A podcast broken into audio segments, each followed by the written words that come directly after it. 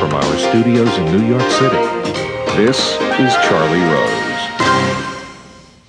We remember Robin Williams this evening. He was my friend, and he was a friend of this program. He came to this table often. Nobody on the planet could be so spontaneous, so improvisational, so smart as Robin Williams. Simply stated, there was no one like him. In a league of giants, think Letterman and Carson and so many more in television and stand up and film, he was a unique giant. So talented it took your breath away. He was the guaranteed laugh, so smart and so quick, but impossible to define. If you're in journalism, your instinct is not to praise, but simply to state he was brilliant. He was the brightest star who fell to earth and is now among the stars. Officials will answer the question why he died and how he died. The rest of us simply say, thanks for coming to the table. We will never forget you.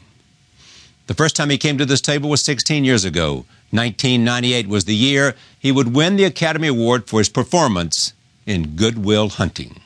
Do you look for this kind of role oh, because oh, yeah. it gives some balance to the kinds of things Yeah. that you're going to do? Yeah, because it could.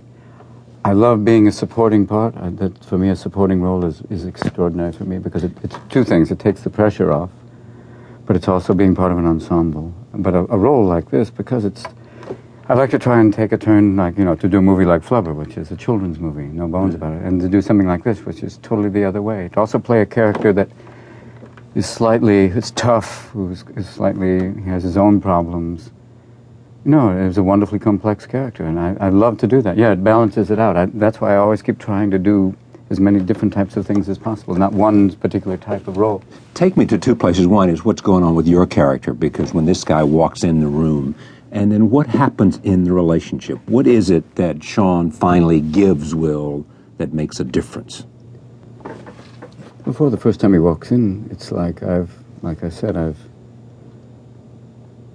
My wife died a couple of years before. I've been teaching at a this place called Bunker Hill Community College. I teach, you know, all different types of psychology classes. I, you know, but I, I've kind of withdrawn.